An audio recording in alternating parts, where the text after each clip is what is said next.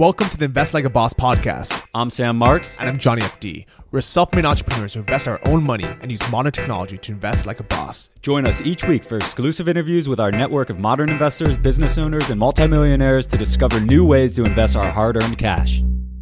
Hey, everybody, welcome back to another episode of Invest Like a Boss. Today, we have on another very special guest, William Bernstein. Man, I really, really like this guy. This is episode 16, and Bill Bernstein is the man when it comes to putting together portfolios. His picks beat every single other portfolio out there, according to our last guest, Meb Faber. Yeah, so this is a great episode to last week's with Meb Faber. So Meb actually went through at least a dozen different portfolios, and the as Johnny said, the portfolio that he reviewed back until 1973 that did the best was developed by Bill in his book, The Intelligent Asset Allocator. If, any, if anyone hasn't read that, I highly recommend it. It's a great complement to the new Tony Robbins book that we often talk about, Money Master of the Game. Yeah, but what's really cool about this episode is how he talks about even though he was number one, he and, and it wasn't that he was just compared against a dozen other portfolios. He was compared against the other dozen best portfolios out there. So it's almost like saying he was compared against the other top ten and, and, and he came up a winner. But what's really cool about it is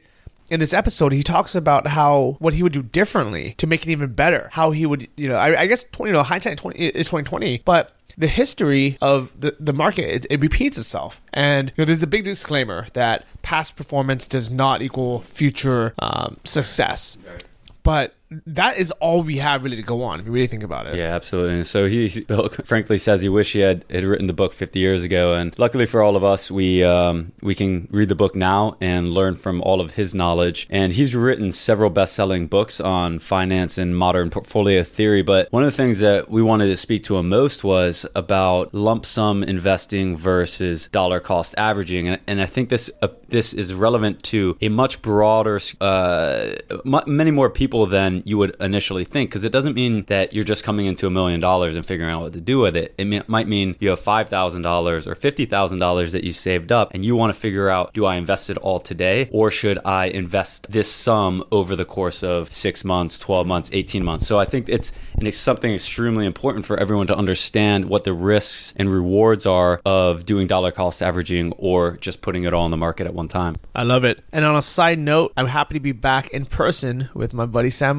That's right. You sound loud and clear. Yep. We're uh, chatting to you from Burgas, Bulgaria. Didn't see this one coming on the list, but it's a great place. And uh, we'll be doing another couple episodes while we're on the road on a trip up to the Ukraine. Exciting things. We got a little suntan from the day, had a couple uh, Bulgarian and Czech beers. So get ready to rock and roll and grab your own beer. yeah. And everybody stay tuned after this episode. We're going to do a little recap of some of the key takeaways that we learned during this really, really great episode with Bill Bernstein. And there were a ton of them. All right, guys, enjoy. Hey, everybody, welcome back to another episode of Invest Like a Boss. Today we are joined with Bill Bernstein, who is a financial theorist, a neurologist, and has also written several best selling books in the field of modern portfolio theory. Bill, thanks so much for coming on the show. We're really excited to have you. My pleasure. So we were just, Bill and I were catching up before the, the call, and you are a frequent traveler and used to reside. I'm not sure if you re- actually resided, but um, I've been up to Chiang Mai quite a bit. Yeah, I, I, mean, you know, we're just we're just tourists. Go there for a week every every every couple of years. You know, like the climate, it's uh, it's nicer than. Uh, than, than, Bangkok, and uh, it certainly has good uh, tourist infrastructure. It's just a great place to hang out. Yeah, it really is. So there's a lot of us that uh, spend a lot of time up there. Johnny and I have my co-host spent a good part of the last two years there, and now we're we're we're kind of migrating a little bit towards Bangkok, just because you know, there's a, l- a little bit more going on year round. Um, so that's where I'm at now. And, and you're in, I guess, in the West Coast in Portland? Yeah, Portland, Oregon. Yeah. yeah Bangkok is such a vibrant, uh, multicultural, uh, city. It's it's it's and it's very much like London in that regard. Yeah, yeah, it's interesting. It's good to hear you say that because so many people come in and they're here for two days and they don't really get to experience the the the real the, the softer side of Bangkok. Um, and it's good to hear you know people at your level that enjoy the city and and I think it's becoming much more of a hub for for professionals as well. Um, versus just kind of tourists maybe in the in the past uh, couple decades. So we're enjoying our time here. Um, when's the next time you're planning to come out? Oh, probably not until early uh, 2018. We were, this this this next year is. Uh, is, is pretty well spoken. The 2017 is pretty well spoken for us. Mm-hmm. So we'll probably we'll probably come out the year after. Oh, good. Well, hopefully we'll cross paths out here at some point. so it's uh, it's really funny because when I found you that I found that you are actually a neurologist, I was thinking to myself, what a perfect compliment for someone who is in investment, is giving investment advice and writing books on it, because that's certainly something I need is someone who can calm my nervous system and tell me a better way to invest. So is that is that by just coincidence that you were you, you got into neurology and also finance, or was there a different path to that? Well, the two are probably connected. Um, I think that uh, neurology probably attracts uh, more analytical and quantitatively uh, oriented people.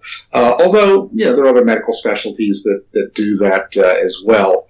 Uh, you know, particularly cardiology and nephrology, uh, people who, who treat kidney diseases. That's also fairly mathematical and model mm-hmm. and model based.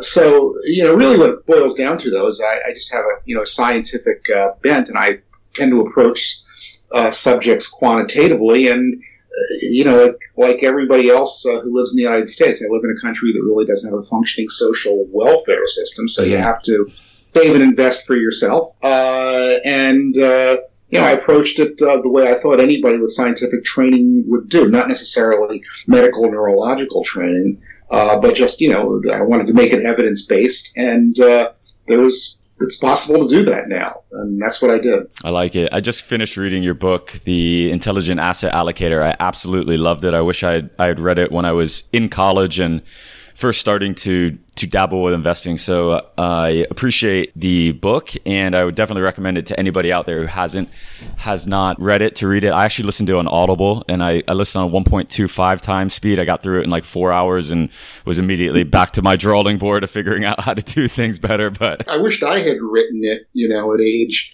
you know, when I was in college instead of at age 50. Yeah. Yeah, well, luckily for everyone out there that's uh, just starting or in their 20s, there's so much good information out there, including this book that helps you get a base for understanding um, a better way to invest. And I know you're a big proponent of modern portfolio theory. Can you let us know, like, a little bit more, just in layman terms, what that what that exactly is? Well, modern portfolio theory, if you will, is sort of the the second leg of of finance. Uh, the first leg of, of finance is the efficient market hypothesis, which basically says that, you know, 99% of people uh, can't pick stocks, they can't time the market. Uh, and further, the people that look like they can do it are really more likely than not lucky mm-hmm. uh, than than skillful. The the second leg of that is is what you're we're talking about here, which is modern portfolio theory, which is once you accept the efficient market hypothesis, then it really comes down to a question of what asset classes are you going to invest in mm-hmm. and in what proportion. And, and so, you know, there's stocks, there's bonds among stocks, there's foreign stocks, emerging market stocks, um, there's other asset classes as well, mm-hmm. real estate investment trusts, and and maybe you know if you're really a fanatic uh, about asset classes, things like uh, precious metals, uh, equity, and uh, and uh, mm-hmm. petroleum stocks. And modern portfolio theory is the science, if you will, of how to combine all of those things into a portfolio and how to measure their performance and also what kind of returns and risks risks to ex- to expect when you do that sort of thing. That's great. And so, so last week we actually had Meb Faber on on uh, the show. We just released that episode. It was awesome, and this is the type of thing that we were exploring. And what turned us initially onto this was Tony Robbins' new book, uh, Money Master the Game. And we always say that there's there's a lot of opinions out there about it, but it was a it was a good book for us because it kind of excited us about you know in t- typical Tony Robbins fashion about empowering you to you can do this yourself. You don't necessarily need an advisor. And i think this goes in line with with a lot of things that you're teaching. And in the book well actually one of the very coincidentally when we were looking at the the asset allocation models that Meb Faber was testing, yours ended up winning over the last uh, 50 years that he did the tests.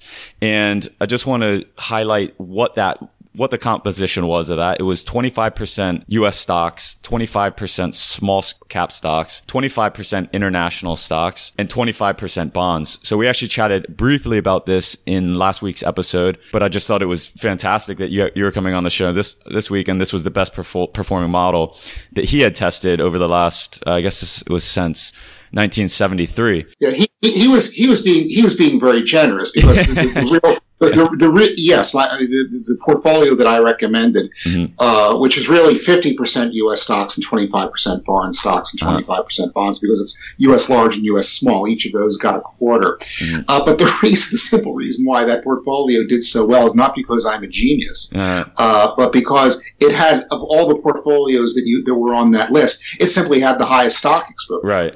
And so, yes, it got the highest return, but it also had the highest risk. So if, if it was even more weighted in stocks, then would it be safe to assume that it could have even outperformed this model during that same time period? Oh, sure, yeah. Mm-hmm. If you if you dial up, if you just take my, for example, my allocation, mm-hmm. or for that matter, any of the other allocations in, in in the list that you're talking about, if you simply dialed on each of them, dialed the stock up or di- dialed the stock down, uh, you would you would dial up the return uh, or dial down the return. It's simply mm-hmm. a function. You know, over the long run, uh, stocks almost always beat bonds.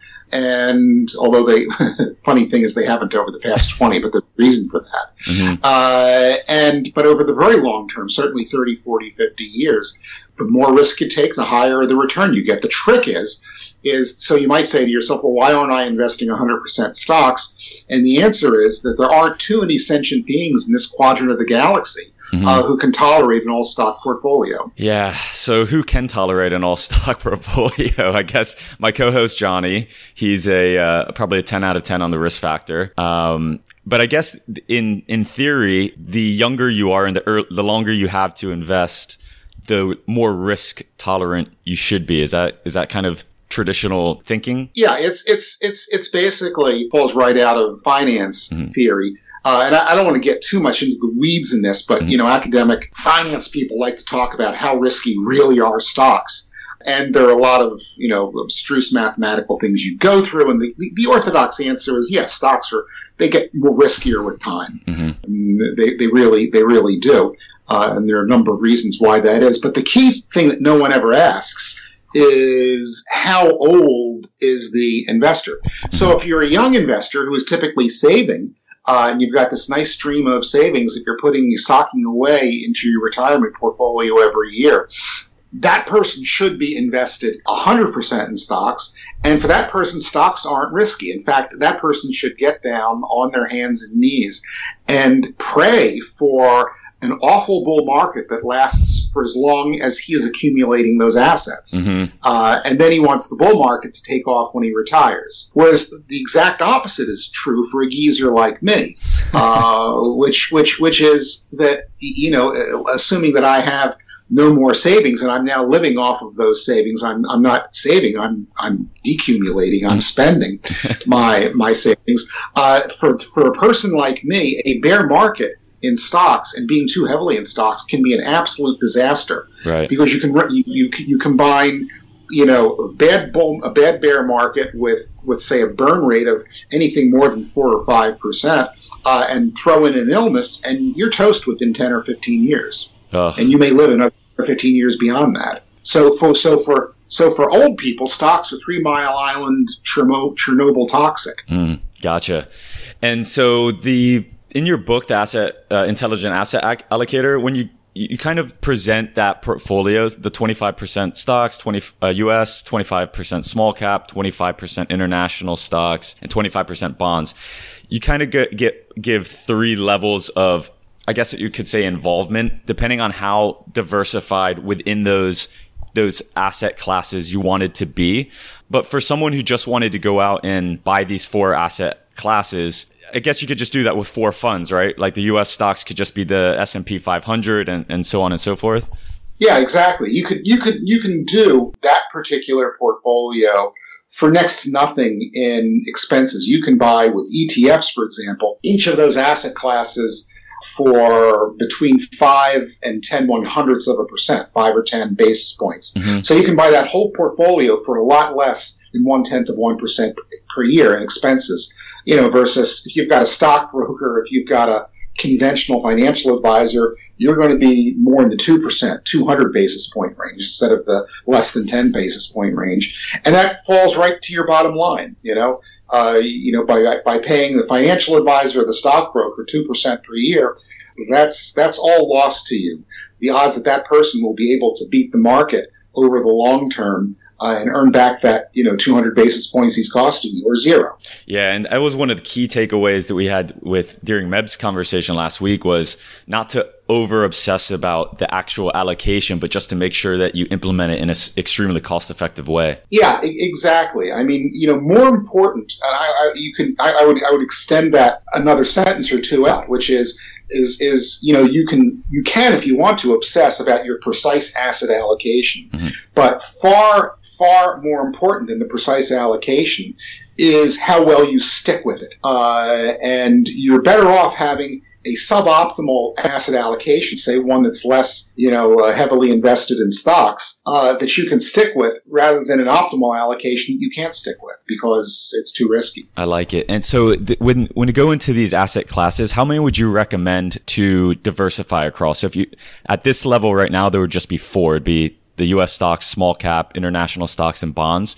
Would you recommend going into say two or three l- additional levels of diversification within each of those allocations or e- each of those asset classes? Yeah, there's there's something that's you know increasingly been known. I would go even simpler than that. Let's Mhm. start from the simplest portfolio, which is what's called a three fund portfolio, which is total U.S. stock, which has both large and small stocks, total international, which also has both large and small stocks, and then you know and then bonds. And so that's the simplest uh, one to do. There's something that's actually even simpler than that, and is probably the best for most people. Is if you've got a good target date fund that is a target date fund that is fully indexed or fully passive and has very low expenses. Mhm. Uh, for most people, that's even the best. That's a one fund portfolio, Yeah. if you will. The trick is you have to have a fund family that does that, and I know of only uh, one, and I really shouldn't mention the name of it because the SEC might get upset at okay. uh, specific fund. But you probably know what the name of that fund company is, and, and you can even say it, and I wouldn't get into trouble. So that's that's you know, so you can have a one fund portfolio, you can have a two fund portfolio using a total world stock market Mhm. and a, and, a, and a bond. I wouldn't recommend that because that's too foreign heavy. There's the three fund portfolio. There's the four fund portfolio that was the, the one that Meb Faber looked at that we were talking about Mhm. earlier. And then you can add in other asset classes. You can add in, for example, international small stocks uh, with an index fund or an ETF that does that.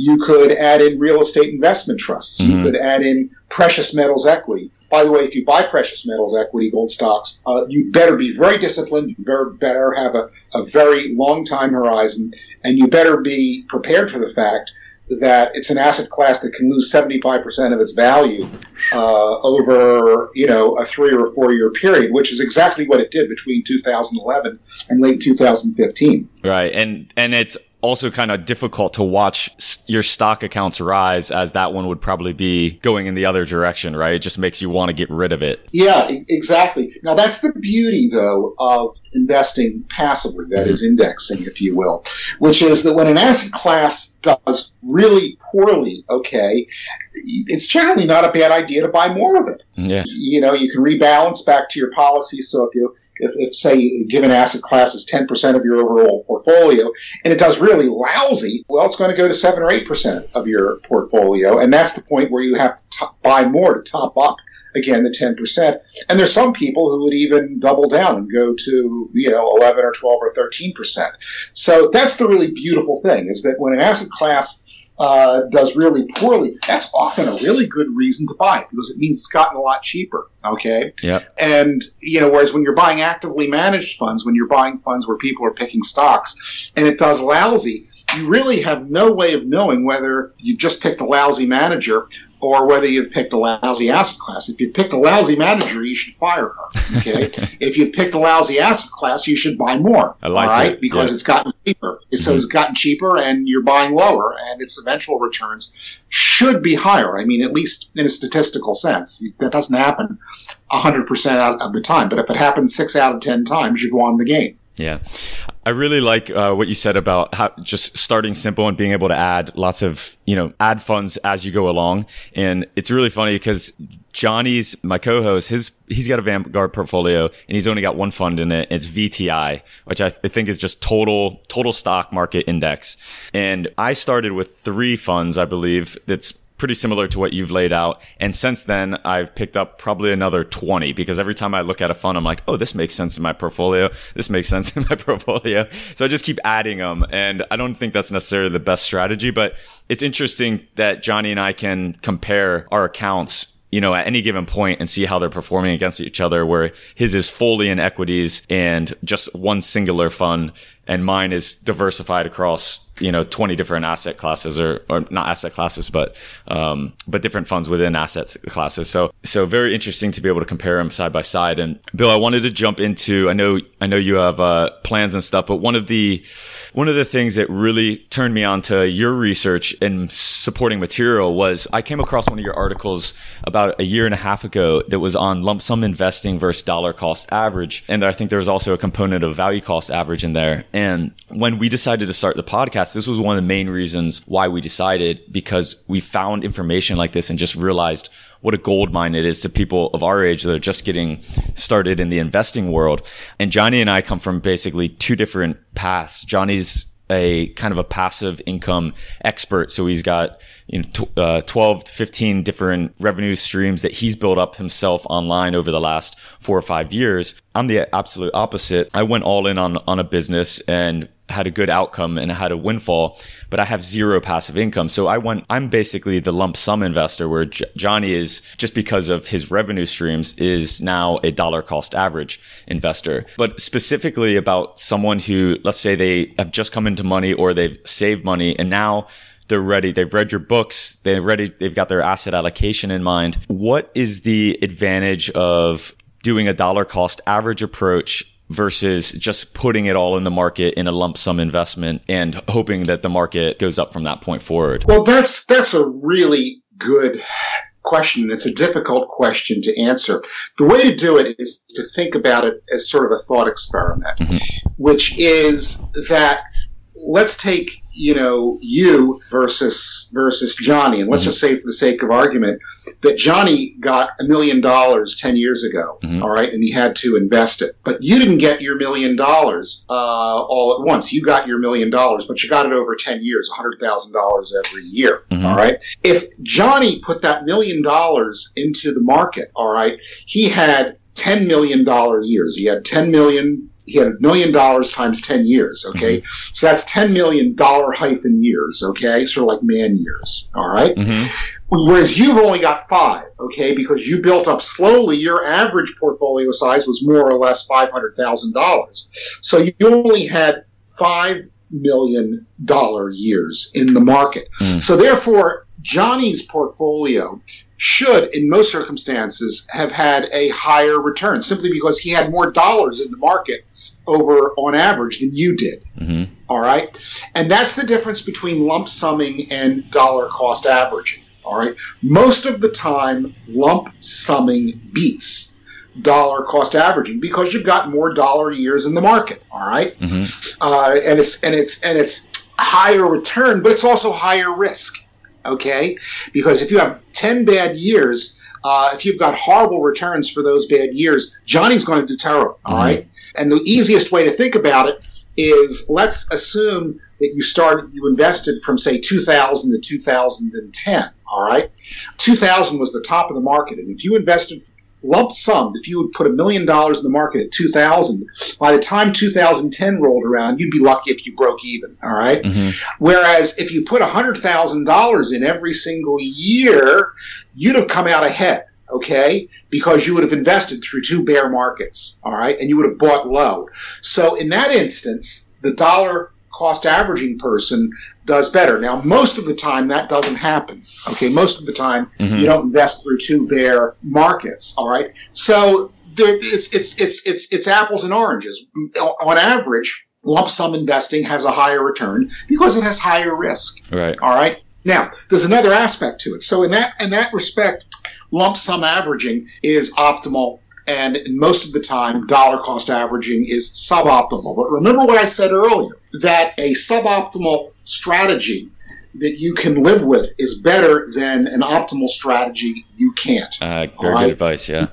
Yeah. So there's nothing wrong. To me, dollar cost averaging is a wonderful crutch. Mhm. Uh, and it's a wonderful psychological crutch. And as Yogi Berra famous, very famously said, you know, 90% of this game is half mental. And that's true of finance as well. If you can win the psych- psychological game, then you've won the game. And dollar cost averaging is not a bad way to do that. Now, having also said that, most people are going to wind up dollar cost averaging anyway because they're not going to have, you know, a million or two or five million dollars dropped on them. Mhm. They're going to save that money over many, many years in drips and drabs. And so really they, you know, by default, they're dollar cost averaging. There's no choice there. Right. It's like if you had $100,000 and you invest that in the market, but then each month maybe you're putting in another $2,000, that's still dollar cost averaging it. You're just putting a lot of weight up front. Exactly. Exactly. So this article that is it's one of my favorite articles I've ever written in finance. I kind of took it that my takeaway was that essentially by dollar cost averaging, you're buying insurance and that insurance premium may cost you say 1 to like low 1%, like 1 to 1.5%, which w- that would be the lack of performance on average that you would get by doing dollar cost averaging. Now, the, there's the dollar cost averaging for different periods of time,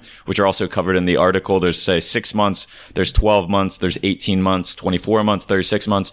And the longer you dollar cost average, the, the more it's essentially like the more insurance you have, but also the more you're, you're likely to hinder your own performance. Is that correct? Yeah, that's right. That's right. Um, you know, or, or it's it's you know that's that's one way. It's a good way of putting it. Another way of putting it is simply saying that by by dollar cost averaging, you've got a lower average equity exposure. You know, Mm. you don't have you don't have a hundred percent stock portfolio. You've got a 50-50 portfolio when you when you dollar cost average Yep. Like it. or, or, over over time. Yeah.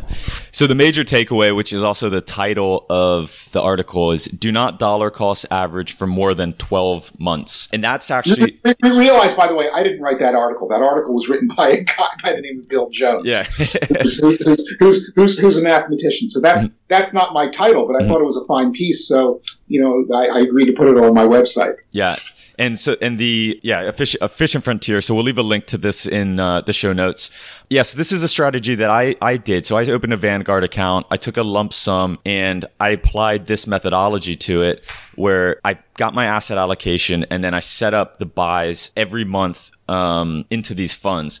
The trouble that I've been having is the market's been, uh, you know, of course, pretty hectic. There was the Brexit, and and so the Brexit happened, the market tanked, and then almost recovered in like I don't know four days. And I missed that. I wanted to go in and buy then, but my buys were set up, and then and then now the market's been been doing pretty well, and you know, so now I'm like, well, should I just put the rest in now because I don't want to miss the upside? So it goes back to what you said about the discipline and kind of sticking with a strategy, right? Yeah, you, what, yeah. What you're what you're trying to what you're what you're what you're trying to insure against mm-hmm. is not Brexit, which was over in a matter of days. Right. What you're trying to to to insure against, what you're buying insurance against, is is a horrible uh, market like from you know 2007 to early 2009. Uh, you know, you had plenty of opportunities. The opportunities to buy low then didn't last for three days. They lasted for a year and a half. Ah, yeah, very good point.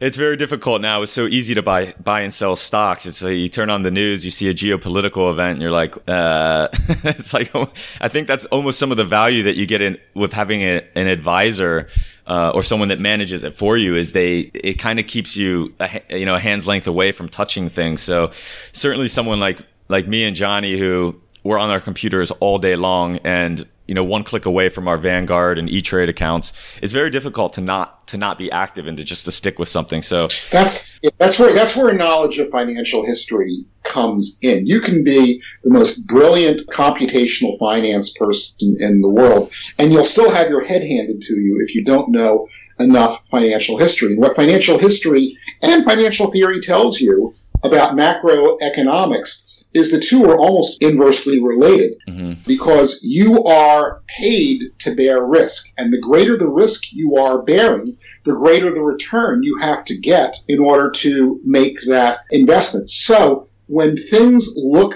the worst, theoretically, that's when you should be buying. When things look the best, that's the time not to be buying because the risks aren't don't look high, so you're not going to get paid a lot of return. And, and in fact, when you look at financial history, that's what you learn. The very best times to buy stocks were 1932, 1982, hmm. March of 2009, all times when looked like we were going down the tubes. It looked like the end of the world as we know it. I mean, I lived through 1982. That looked like the end of the world as we knew it in stocks. Uh, yeah. Same thing with 2000, you know, early 2000 uh, and nine. And we told our clients then when we were investing – putting more money into the market in late 2008 and 2009 was the odds are 80% that we're going to make you a lot of money with these purchases. but there's a 20% chance we're going over the waterfall. and that 20% chance would also mean that it's probably some type of apocalyptic event, right? well, but you know, 2008, 2009 could have evolved into an apocalyptic event. I think right. we came very close. Wow. And so you get paid to bear that risk. And people also make the mistake of correlating macroeconomics and good economics with good returns. Well, all you have to do to disabuse yourself of that is to look at China. All right, China has had near 10% GDP growth over the past 25 years. Its stock returns have actually been negative in real dollars. Wow. All right. Up pretty close to zero in nominal dollars before inflation dollars. And with after inflation dollars, it's been strongly negative. Uh, so there's almost no correlation between economic growth and stock returns. And this is one thing that drives me nuts. You hear market strategists talk about the wonderful economic prospects in this country or that country, and I think to myself, yeah, that's a good reason not to own them. That's so interesting, and I, I guess that's that also plays into not being specific country bias, like home country bias, or if you think China's market uh, economy is going to be strong, it doesn't necessarily mean you should go out and buy their their their market index because there might not be correlation there. Yeah, exactly. You know, the bottom the bottom line is that you know you should really just turn off turn off the news. You know, when it comes to China, what I'm fond of saying is that a country that doesn't protect its its children from lead contaminated toys is probably not going to protect the minority interests of uh, foreign shareholders terribly well either.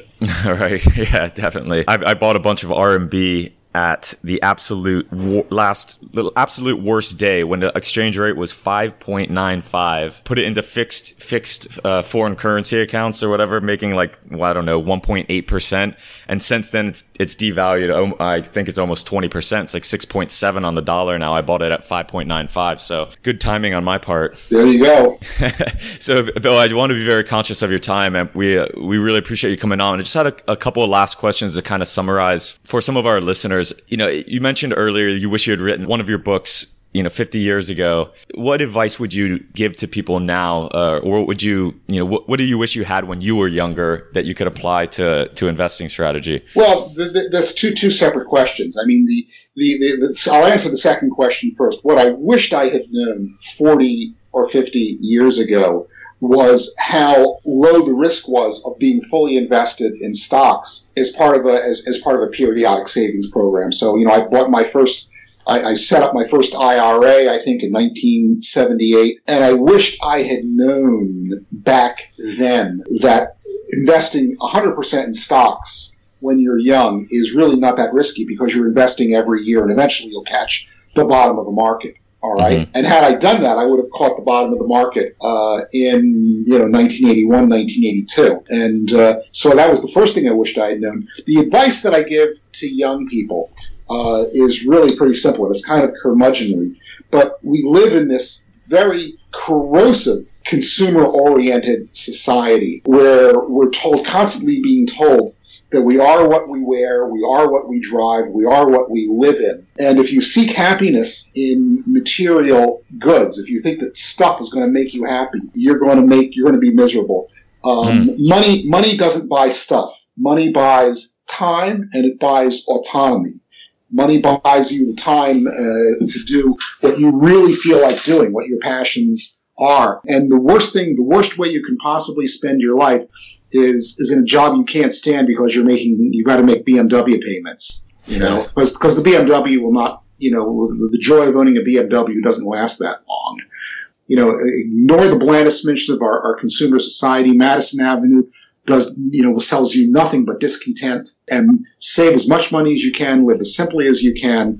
And then when you get to be an old geezer like me and you've got uh, adequate money saved up you will kiss yourself every time you can finally check into a nice hotel per, perhaps the best advice, investing advice anyone will ever give you, and for and for life itself. And that's one of the reasons that we like Chiang Mai so much is that you go up there with essentially a small bag of clothes, and that's all you need. You rent a moped, you walk everywhere. No one's got uh, fancy or, or flashy things. It's really difficult to spend more than twenty five hundred dollars in a month, and that's living very well, eating out three meals a day.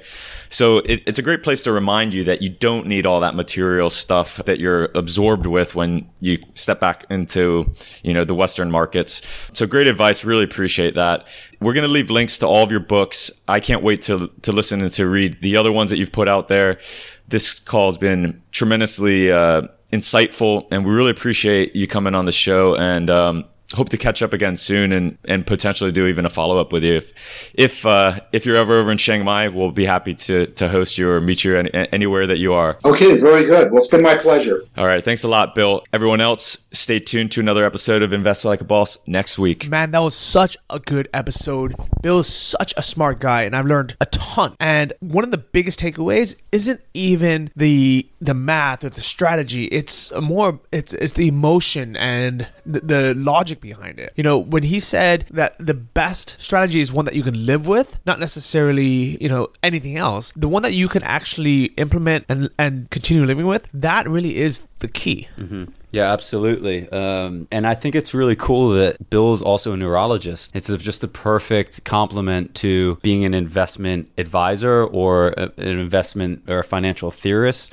understanding how emotions play into investing. And I think the other big takeaway for me was going into the lump sum versus dollar cost averaging and it is the the title of one of the articles that he published on the efficient frontier. We'll make sure to, to leave that link. Please please read it if you haven't already. It's it's critical knowledge for anyone who's investing is that you shouldn't dollar cost average for more than 12 months. So let's just say you have $10,000 you want to put it into the market. Now you can use a little bit of discretion. Maybe the market's off its highs 20% and it seems like it's a good time to put it all in or maybe the market's at its highs and you're a little bit scared to put it all in but the point point is it doesn't make much sense statistically and mathematically to dollar cost average for more than 12 months because chances are you're just going to be hurting your, your performance. So if you want a dollar cost average, statistically, it makes sense to do it from six to 12 months. And you have to look at it as essentially paying for an insurance premium. And for that insurance, you take a risk of not getting as much of a return, but you also cover your downside a little bit. So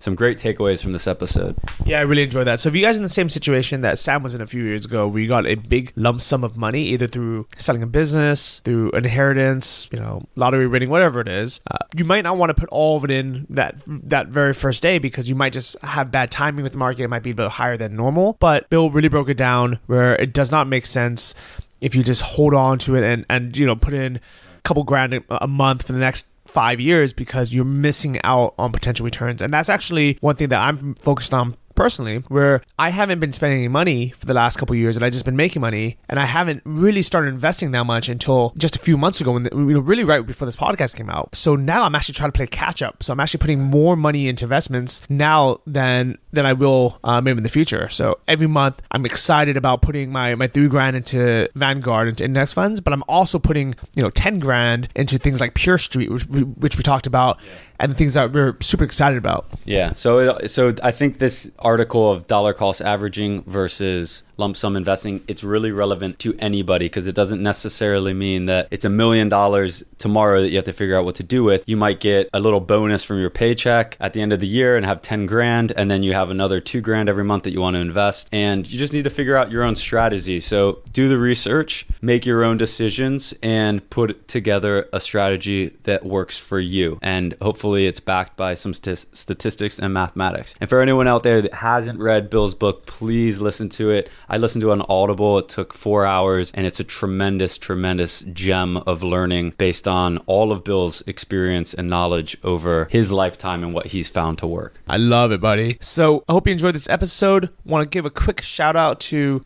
the latest reviews of Invest Like a Boss. I really enjoyed uh, the one today. Sam, who is it by? Yeah, it's by Dong from the USA. And, and they say, I love this podcast. The hosts are like you and me, trying to figure it out where to invest their hard earned money, but they have the benefit of being able to speak with gurus in the investment world, then sharing it with all the listeners. And Dong, that's exactly what we're trying to do and figuring out for ourselves and hopefully helping you guys figure out some of your own decisions along the way. Awesome. So stay tuned. Keep leaving these awesome five star iTunes reviews, and we will see you next week. Bye bye. Thanks for listening to the Invest Like a Boss podcast. Join our mailing list at investlikeaboss.com to get exclusive access to our insider investment portfolios and our private members forum. If you enjoyed this episode, please subscribe on iTunes or your favorite podcast app. Tell your friends and leave us a review in the iTunes store. It helps more than you know. See you guys next week.